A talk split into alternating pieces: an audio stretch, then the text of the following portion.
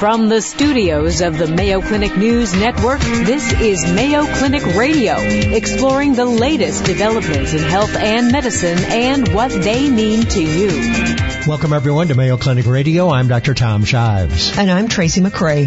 Alzheimer's disease is the most common form of dementia, affecting almost 6 million Americans, and the number of people affected continues to grow as our population ages. To date, there is no disease altering treatment or cure for Alzheimer's, but researchers are hard at work. On today's program, we'll learn more from a Mayo Clinic expert. Also on the program, we'll learn about interventional radiology. Radiologists who don't just read and interpret x-rays and scans, but are a part of the actual treatment of some conditions. And a Mayo Clinic pathologist with an interesting hobby, magic. All that, along with a health minute from Vivian Williams, right after this.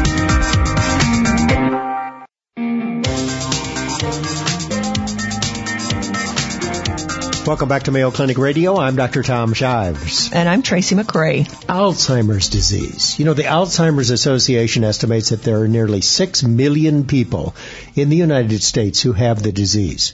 Now, here are some sobering statistics. One in 10 people over the age of 65 have Alzheimer's. One in three people age 85 and older have Alzheimer's. It's predicted that the number of people with Alzheimer's disease in the United States could more than double by the year 2060. And Alzheimer's is now the sixth leading cause of death in the United States. Talk about a disease that's not only affecting more and more people, it's a, also a condition that, despite researchers' best efforts, it's still hard to diagnose and even harder to treat. Joining us in studio with an Alzheimer's update is the director of the Mayo Clinic Alzheimer's Research Center, Dr. Ron Petersen. Welcome to the program. It's great to see you. Well, thank you so much for having me back. Dr. Petersen, nice to see you. I doubt that there is anyone in the world who has spent more time, more effort trying to unravel the mysteries of Alzheimer's disease than you. Is that your way of saying I'm a bit uh, long in the tooth? Well, no, uh, not exactly. The, uh... I, I, just remember that you and I have been talking about this disease for nearly 30 years on the radio. That's correct. That's right. What has changed in 30 years? Well, as you were saying, Tracy, I think our ability to diagnose the disease is much better than it was 10, 20, 30 years ago because we can be more precise now, not only on the clinical side, but on what we call the biomarker side. By biomarkers, we mean blood tests, imaging tests that in fact tell us this person has Alzheimer's disease in his or her brain. Do you ever get frustrated that we haven't made more progress in the treatment of Alzheimer's? Uh, yes, I do. I mean, really, when you think about it, we have some symptomatic drugs that we offer people when we make the diagnosis of Alzheimer's disease, but we don't have that disease modifying therapy. And by that I mean something that gets at the underlying biologic process itself, stops it, reverses it. So tell us the difference between Alzheimer's and dementia and what we mean by the term dementia. Well, dementia means that this is an overriding condition where the person no longer remembers as well as he or she used to, probably affects other aspects of thinking, and it impacts their daily function. So cognitive function, cognitive failure now impacts your daily function. So that's dementia. Then you ask the question, what's causing the dementia? So is it due to Alzheimer's disease, which is a degenerative disease of the brain? The nerve cells aren't working as well as they formerly did? Could it be due to small strokes? Could it be due to the side effects of medications you're taking for your other conditions? Could it be depression, anxiety, psychiatry? So dementia is a syndrome, a clinical picture, and then it's caused by something. Now, in fact, in aging, up and away, Alzheimer's disease is the most common cause of dementia. What do we know about cause? Well, if you define the disease by the presence of these plaques and tangles in the brain, plaques made up of the protein amyloid, tangles made of the protein tau, we think there's a genetic susceptibility, so it tends to run in families. There are rare but real genetically caused forms of the disease. But in terms of environmental factors, where there's some associations but no real definitive causes of the plaques and tangles in the brain. It seems to be more common in women. Is that because it is more common in women or women because women live longer? Well, that's a controversial topic right now. I think it is true. Women do live longer, and the biggest risk factor for Alzheimer's disease is age, so there are more women with it. But there are also some biologic predispositions. It could be hormonal, it could be some of these genetic characteristics like apolipoprotein E that may behave differently in women than they do in men.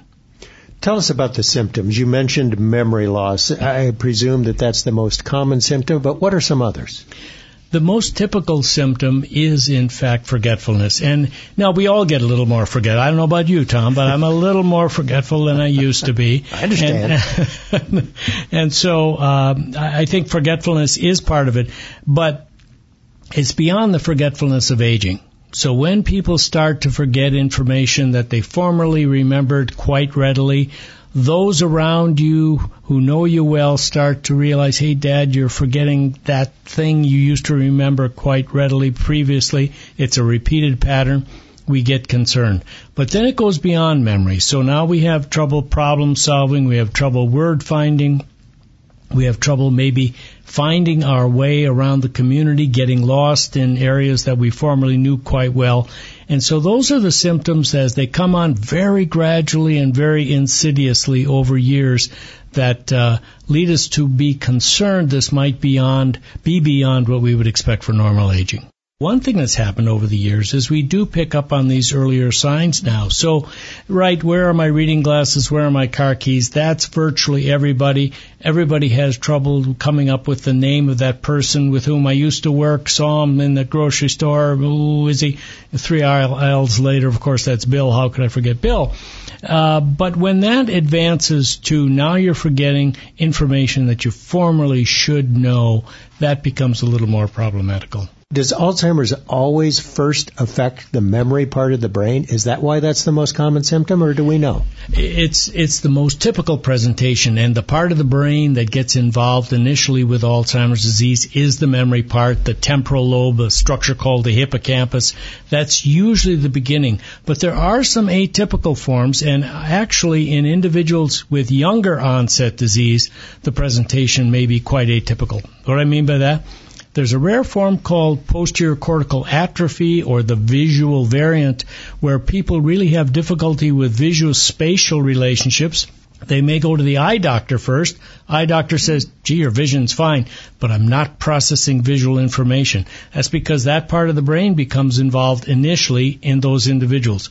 There's a language form where the, the word finding problems, the understanding language, the communication really gets impaired out of proportion to, say, the memory part.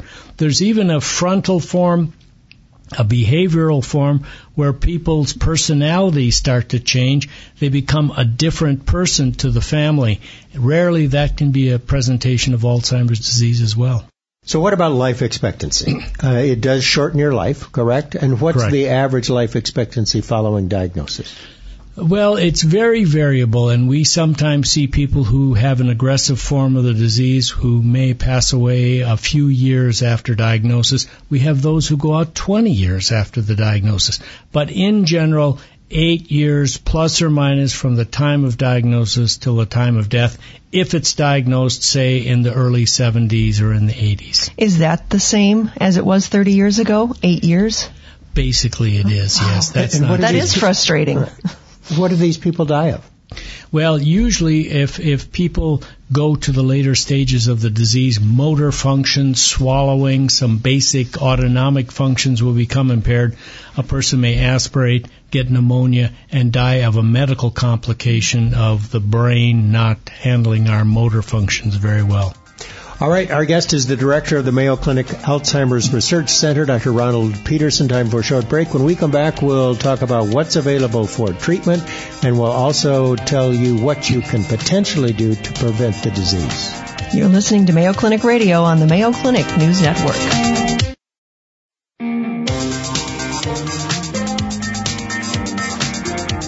Welcome back to Mayo Clinic Radio. I'm Dr. Tom Shives. And I'm Tracy McCray. We are with the director of the Mayo Clinic Alzheimer's Research Center, Dr. Ronald Petersen.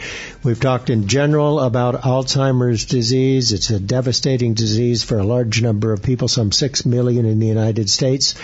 We want to talk a little bit about diagnosis because you did say, Dr. Petersen, that we're better now at diagnosing it than we used to be. And what did you mean?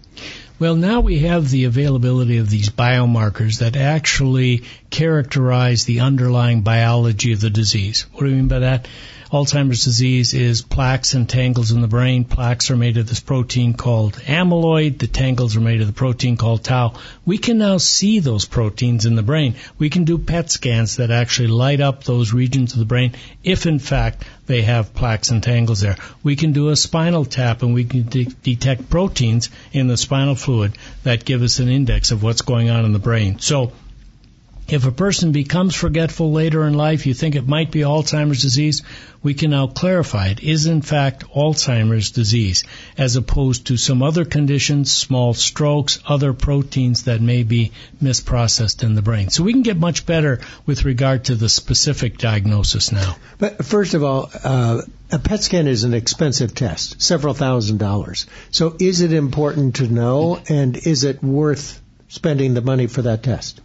Well, I think it's important to know if the person really wants to find out. It's very important for the design of clinical trials. So if we're testing out some new experimental medicines, it's very important for us to know what in fact exists in the brain. But you're quite right, Tom. The, the cost of these tests is many thousands of dollars clearly not the way to go on a population based, but for research, it's important. All right, what about a blood test? We saw a headline just today sent uh, to us by one of our colleagues that said Alzheimer's blood test, quote, one step closer, unquote. So, as you were saying, these PET scans, which are quite definitive with regard to the diagnosis of Alzheimer's disease, are expensive and certainly not available everywhere around the country.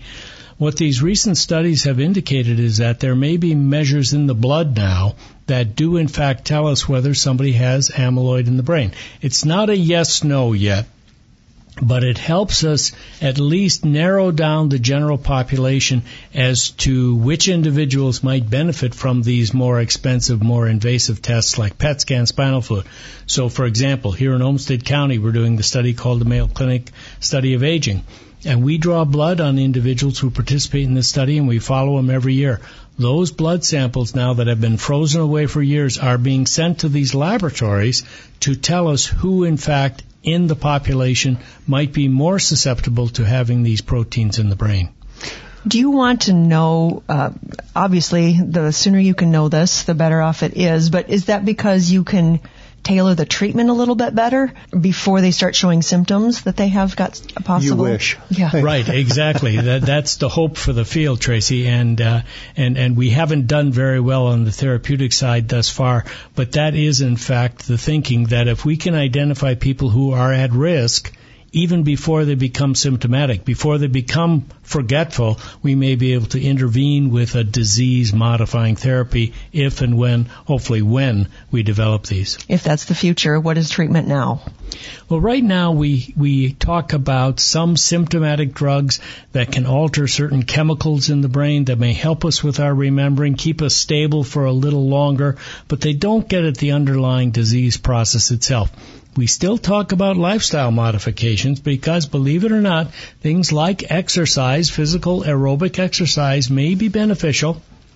I won't go as far as to say prevent Alzheimer's disease, but it may slow down the course, delay the onset a little bit, much as we do in heart disease. We don't necessarily prevent heart attacks, heart failure, but if we can push that back by two, three, five years, that's a big deal. We're hopeful that we can do that with Alzheimer's disease as well. You didn't talk at all about the drugs that you have available, and I think there's a reason for that, isn't there? I mean, they're not all that effective, and are they expensive also?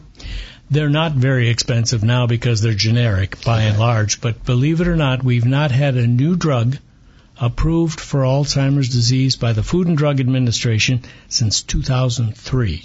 Really? 16 years despite billions of dollars being spent on the development of therapies. It, why? Is that that you're is it that you're not looking in the right spots or well it's why a, is it's that? a tough nut to crack actually so we talk about these two proteins amyloid and tau getting at them getting in the brain getting the drug into the brain removing the protein or stopping from being misprocessed is an important target, but we've really not been able to demonstrate. We can get drugs in the brain now to remove that protein, the amyloid protein, but we haven't been able to demonstrate that it makes any difference clinically. Now, there are a lot of reasons for that, and it's a much more complex situation than just amyloid and tau itself.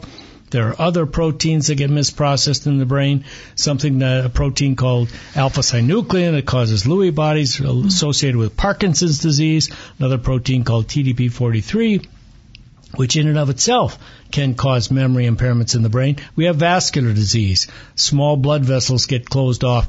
And in most people in aging, in their 70s and 80s, it's a combination of those factors. So amyloid and tau are important components, but they're just components of a complex process. All right, let's talk about prevention because all of us want to do what we can to not get Alzheimer's disease. So tell, tell us about the World Health Organization guidelines for risk reduction of all kinds of dementia, actually. Right. So the World Health Organization came out with a, uh, uh, a paper earlier this year that were, was describing certain lifestyle factors that may in fact deter the onset of dementia. Now, I must clarify and say they were talking more about dementia in general than they were specifically about Alzheimer's disease. Nevertheless, that's very important because it may be that these lifestyle modifications, again, aerobic exercise, staying intellectually active, a heart healthy diet, remaining in your social network, social connectedness may actually defer the onset of mild cognitive impairment or dementia or slow down their progress. So these are important uh, findings and, and, and in particular the World Health Organization speaks to everyone, but to low and middle income countries in particular. And that's where the rate of dementia is increasing most rapidly because these countries are experiencing an increase in aging. Again, the biggest risk factor. So it's a really important document. Obviously, you have been working on this for so long. What excites you about coming in? Well, I think we're getting close. I, I do, and, and I don't mean we have the magic drug around the corner, but I think we're learning so much about the underlying disease, the biology of the disease, the characteristics, what may modify its onset, delay its progression, that I think we're getting very, very close. And, and I would suspect that we will be able to come up with a combination of disease modifying therapies with lifestyle recommendations that may in fact have a real impact. So those WHO guidelines also indicated that smoking wasn't good, and I guess Right. that doesn't surprise anybody, and alcohol in moderation. One other thing I want to ask you, is there any evidence that there are any over-the-counter vitamins or supplements that will help prevent Alzheimer's disease? Uh, the short answer, uh, Tom, is no. There's a recent report by the by AARP on this very issue. If you want to Google the Global Council on Brain Health, just reviewed this whole area and came to the conclusion that if a person does not have a deficiency state, meaning they're low in B12, they're low in vitamin D, they're low in calcium, if all those levels are normal, taking supplements will not help you, will not augment your performance, make you live longer, or anything of the sort. It's a $40 billion industry out there right now, and there's really very little data to support any of it. Dr. Ron Petersen, director of the Mayo Clinic Alzheimer's Research Center. There are 6 million Americans living with Alzheimer's disease. It affects 1 in 10 people over the age of 65, and the older you get, the more likely you are to be affected. Our thanks to one of the world's Alzheimer's experts, Dr. Ron Petersen. Thanks, Tom and Tracy. I appreciate it. Still to come on Mayo Clinic Radio, we'll learn about interventional radiology. And one Mayo Clinic scientist with an interesting avocation. Up next, a health minute with Vivian Williams. You're listening to Mayo Clinic Radio on the Mayo Clinic News Network.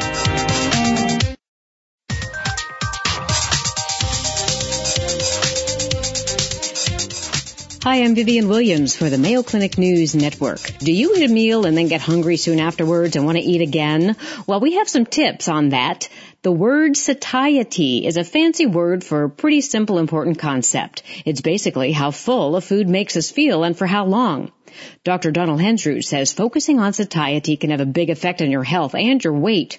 Your body processes different foods in different ways. More specifically, your body processes different foods at different speeds. He says proteins and fats are processed slower than carbs, and foods that are processed slower, like proteins and fats, can give you more satiety.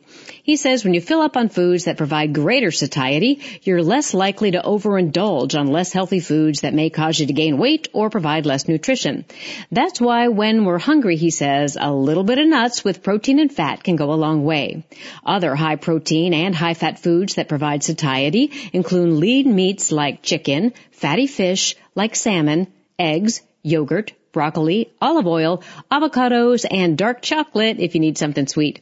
So when you're planning for snacks and meals, think about satiety and what's going to make you feel full longer. For the Mayo Clinic News Network, I'm Vivian Williams.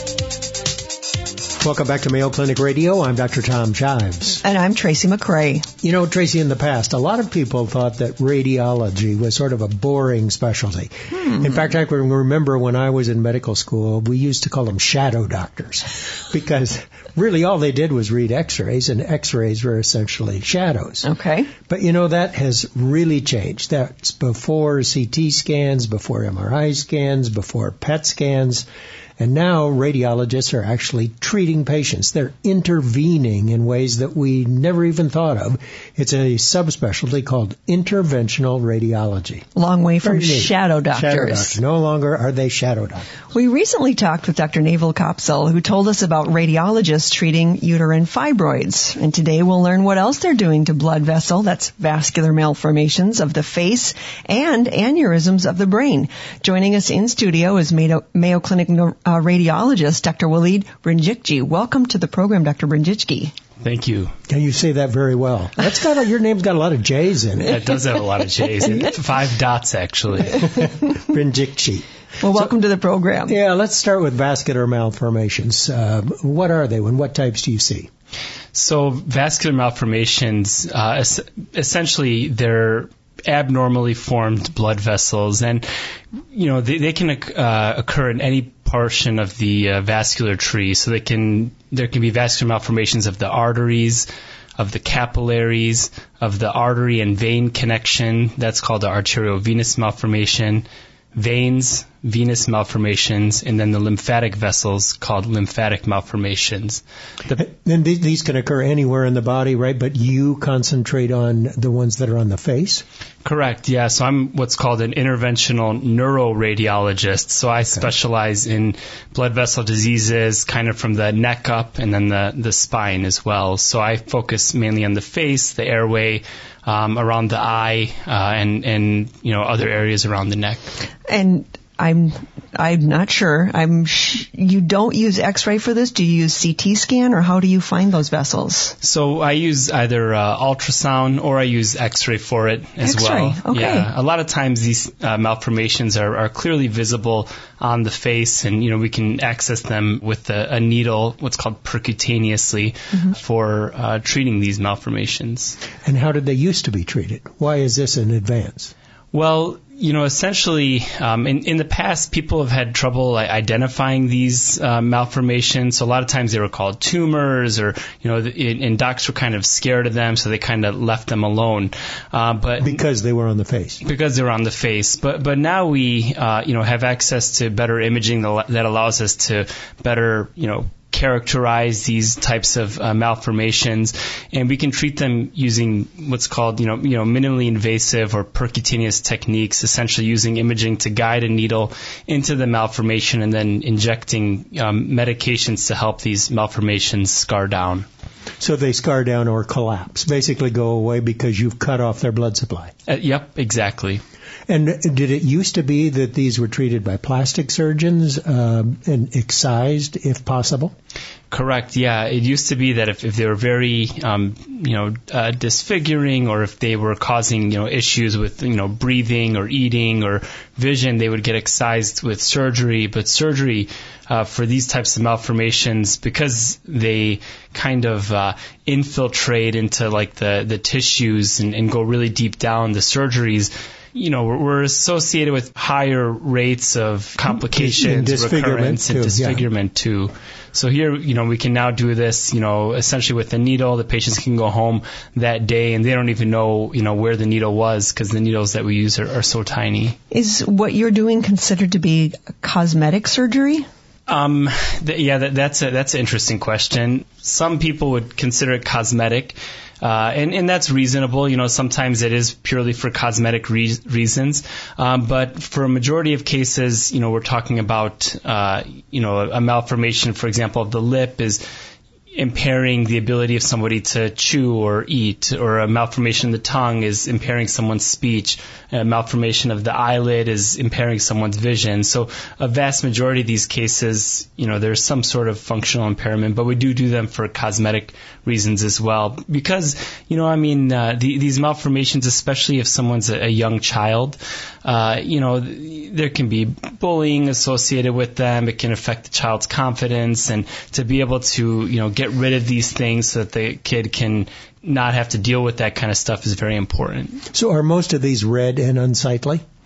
Yeah, they're either red and unsightly or, or blue and uh, unsightly. If it's red, it's an arteriovenous malformation, so there's an artery component. If they're blue, then it's a venous malformation. And what's the biggest one you've ever treated successfully? Uh, yeah, so the the largest one, I mean, you know, is probably like uh, 20 centimeters in size, which is pretty large, involved the entire airway and was causing a lot of uh, sleep apnea for a patient. It was essentially um, causing the, the breathing tube or the trachea to kind of collapse a little bit. So, you know, using the uh, CT machine, we're able to identify the malformation, treat it, and then, you know, resolve the patient's sleep apnea. I said 20 centimeters. That's pretty good size. That's much like more six than- or eight inches or yeah. so. I- Yeah. Much more than cosmetic. That's right. All right. So, and you've got another device to treat uh, brain aneurysm. Tell us about that. A, a web device. Yeah, so o- over the course of the past 30 years or so, there's been an incredible evolution in, in treatment of brain aneurysms. Probably about 30 years ago, the only way to treat a brain aneurysm was with surgical clipping. So you essentially do what's called a craniotomy. You take a part of the skull off. Craniotomy means, yeah, okay. Yeah, you take a part of the skull off. You, they find the aneurysm. They put a clip across it to keep blood from going into the aneurysm. Then came, you know, something called coiling, where we basically took a we go in from the groin through the artery, and then we take a tiny plastic tube called a catheter. We put it in the aneurysm, and we put little pieces of metal inside the aneurysm. However, there was a subset of aneurysms that we couldn't treat with coils because they essentially the, co- the coils would fall out and those patients would have to go through surgical clipping and now there's a new device called the web device which is essentially a, a mesh ball if you will that you can introduce into the aneurysm through what's called a catheter that, that tiny you know plastic hollow tube All right. So remind our listeners what an aneurysm is. Kind of like a blowout on a tire. Yeah, exactly. Yeah, so it's like a little outpouching in the in the blood vessel, and um, you know, in the brain, they're pretty small. They're about, you know, I, I mean, uh, a, a very very large aneurysm would be one inch in size. You know, for most of the aneurysms that we treat are about half an inch or smaller in size. Um, and uh, if they do rupture or blow out, um, they can cause you know life-threatening bleeding in the brain. Just because of the pressure from the blood, huh? exactly. How are those aneurysms detected? So a lot of times, uh, patients, you know, they may get imaging uh, like an MRI scan or a CAT scan for headache, and they undergo the scan, and then we incidentally, you know, we may find a, a large aneurysm that, you know, would warrant treatment. Um, that's for the unruptured aneurysms. Uh, for the ones that are ruptured, those are detected when the patient basically complains of the worst headache of their life and goes to the emergency room. And, and tell us a little bit more about this web device. I think it was developed right here at Mayo Clinic, or at least you were involved. And, and how exactly does it work? So uh, yeah, so the it was actually yeah, it was developed by a small startup company, and they worked with uh, our team here at Mayo to do uh, a lot of the initial uh, development and animal work uh, to help get it into patients. So it was really nice to uh, be involved from the you know basically the the bench to the bedside, and we participated in the original clinical trial that got the web device uh, approved, and essentially what we do is, um, you know, going in through the groin through a tiny you know, needle poke in the groin. We take this plastic tube up to the aneurysm, this thing called the catheter, and then we push out this mesh ball that goes into the aneurysm and it conforms very nicely to the aneurysm sac. So it keeps it from rupturing. Exactly, and it keeps the blood from going inside the, the aneurysm. And, and the procedure takes about, uh, you know, like 20, 25 minutes. Oh my gosh. Slick. Oh my Yeah. goodness. Well, radiologists just don't look at shadows anymore. I can- Absolutely for sure. not. The tests they interpret are now highly sophisticated, and they are developing techniques to actually treat patients with complex conditions like aneurysms of the brain and blood vessel malformations of the face. Pretty incredible. Dr. Waleed Brinjikji, thanks so much for Dr. being with B. us. Dr. B. Thank you. We're going to take a short break. Still to come on Mayo Clinic Radio, pathology and magic. You're listening to Mayo Clinic Radio on the Mayo Clinic News Network.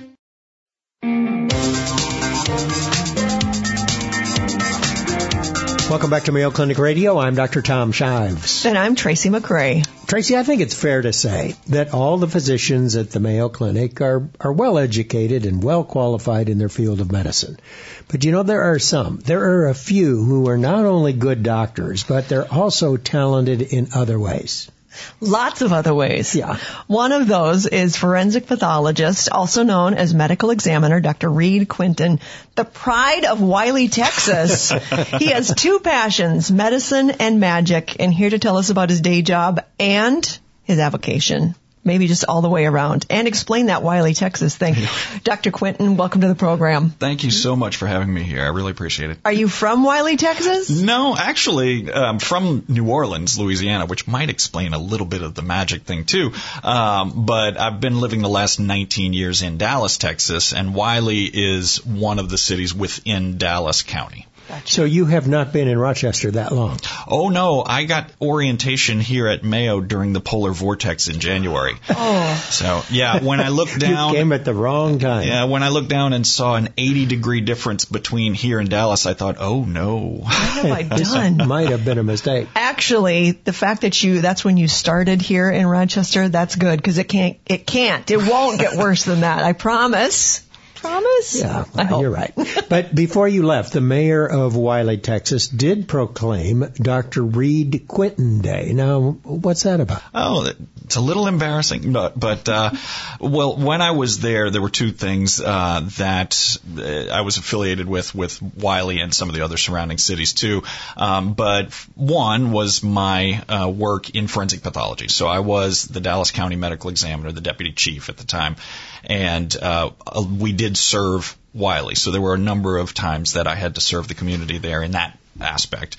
Um, but also, there were several times uh, in my pursuit of my passion, which is magic and sleight of hand, there were times that I was able to help Wylie in different ways, uh, particularly when they had a few uh, Halloween events that centered around magic and uh, and that type of thing. So anyway, I, I've performed magic in Wylie, but I've also done uh, service work for Wylie too. They How did liked, they must have liked you. I guess. I guess so. How did you get interested in forensic pathology? That's an easier question to answer. Uh, my father was a New Orleans police officer, and so he would come home and talk about work. And as most police officers do, he came home and said, "Son, when you grow up, you can be anything you want, but do not." Become a police officer. Uh, so he, he discouraged me from that. And uh, so I, I ended up on this career path, originally being involved uh, more in forensic science. So I originally kind of was thinking more along the lines of DNA because that was becoming the big thing at the time. Sure. Uh, and then eventually, thankfully, had a mentor in college who pushed me to go to medical school. And uh, so here I am. So medical, forensic pathology, medical examiner, it means that you, you, you figure out how, why people die. Right. So our number one uh, job, if you will, uh, as a medical examiner or a forensic pathologist is usually to establish cause and manner of death. So why someone died, and that's in a medical legal setting. Um, we also have a number of other jobs. Um, for instance, oftentimes it's identification. So we have uh, bodies that we receive that m- may not be identified and we have to figure out who they are. Sometimes that's actually more difficult than figuring out why they died. Really? Um, and then on top of that, uh, uh, oftentimes one of my job descriptions is presentation. So basically going to court, going to a jury and explaining to lay people what it is we do and what is so important about that in this particular case that they are there for. The DNA aspect of that is a big deal. I mean, not just the law and order angle, like we need to wrap this up in 40 minutes, Right. but um, that, like you said, uh, for a generation before you, that's probably wasn't even on their docket of what they considered. Correct. Yes, and and even during all of my time in school and in practice, it has changed so dramatically. Um, some of the things that we do now that are routine collection of DNA evidence wasn't even thought of when I was going through residency and fellowship. All right, let's talk about magic. All right. Okay, so we know if you grew up in New Orleans, that's Yes. a little bit why you're uh, interested in magic, but you've continued that as a hobby into your adult years. I have, and uh, I'm one of the unusual. Well, I guess all magicians are unusual in some way, uh, but I'm one of the un- unusual ones in that most magicians have almost the exact same story, which is around eight years old, I had an uncle or someone who gave me my first magic set, and then oftentimes they'll say that's when I got the magic bug, and it just stuck with them ever since as a hobby. Uh, for me, I didn't get the quote magic bug until medical school, of all things, and uh, I was actually a third year medical student rotating through cardiothoracic surgery, and there was a physician, a retired surgeon named Dr. Watts Webb, who would come in and do small group lectures for us and talk about, you know, today we're going to talk about pulmonary hypertension or what have you, and then afterwards he'd say, "You guys want to see a card trick?" And I just thought that was amazing. And uh, I had never been exposed to that sort of in real life, you know, just someone doing tricks like that. So um, after that, fortuitously for me, my very next rotation was pediatrics. And so it just kind of clicked. I really enjoyed that. Maybe I should learn a few things. It might help while I'm on the rotation. And uh, boy, I had no idea it would get me into some of the things I'm in now. Well, how, how did you learn magic? How do you learn it? Well, I actually went to Dr. Webb and and asked him that question. I was like, "Where do you learn this?" And uh, it, it- books, for one. Um, some of the best ways to learn are actually still just books. Uh, but nowadays, obviously, there are um, many, many different uh, avenues for video and things like that. Um, what I think is fascinating, uh, comparing magic to medicine, is that we kind of do the same thing. There are books, there are lectures, there are conferences, there's everything you can think of in the field of medicine. They do the same thing in magic. How do you combine the two? Um, in many ways. Now, the obvious way, obviously, is is uh, to to be uh, performing for patients. I think that's what most people think of when we talk medicine and magic. And unfortunately for me, I can't really do that at this point in my career. The, my my patients don't respond too well to that. Um, so I Or have to- anything else. right? So uh, I have to use it in different ways, um, and oftentimes what we discuss, and I even discuss this with my forensic fellows and now residents, things like that, is just using those same skill sets, basically stagecraft, uh, to either interact with patients or, in my case, interact with jurors or anything like that. So it's the idea of how do you present yourself, how do you communicate, do you make good eye contact, um, and just kind of making either the patient or the jury sort of feel comfortable and sort of that they're there in that space with you and they understand where you are. What's your favorite trick? Oh Lord, uh, mostly what I do is is card tricks, um, things like that, things that I can carry in my pocket, and just you know add a notice if I need to. Um, I noticed you came with a full deck. well, you know, I don't know. My wife says I play with a partial deck now, um, but uh, I do really enjoy that. I guess as far as um, magic that I can see and enjoy, I love comedy magic. Um, there are several out in, in Las Vegas. Uh, Some guys who are just phenomenal, but what I love about them is oftentimes the magic isn't necessarily that technical. It's the presentation. Mm-hmm. It's it's how they deliver it that just makes it so perfect. The art of magic has a lot to do with the art of medicine, as we've learned. Dr. Reade Quinton, forensic pathologist and a magi- magician. Yes. There you go. Thanks for joining us, Dr. Quinton. Good to have you. Thank you for having me. And that's our program for this week. For more information about topics discussed today, visit us on the web at Mayo Clinic News Network, where you can access a podcast of today's show, previously aired programs, and the latest news from Mayo Clinic. Tweet us your health and medicine questions anytime at hashtag Mayo Clinic Radio or email us at mayoclinicradio at mayo.edu. We may answer your question during an upcoming program. You've been listening to Mayo Clinic Radio on the Mayo Clinic News Network. Our producer for the program is Jennifer O'Hara. For Mayo Clinic Radio, I'm Dr. Tom Shives. And I'm Tracy McCray. Thanks for joining us. Any medical information conveyed during this program is not intended as a substitute for personal medical advice, and you should not take any action before consulting a healthcare professional. For more information, please go to our website, newsnetwork.mayoclinic.org. Please join us each week on this station for more of the medical information you want from Mayo Clinic specialists who know.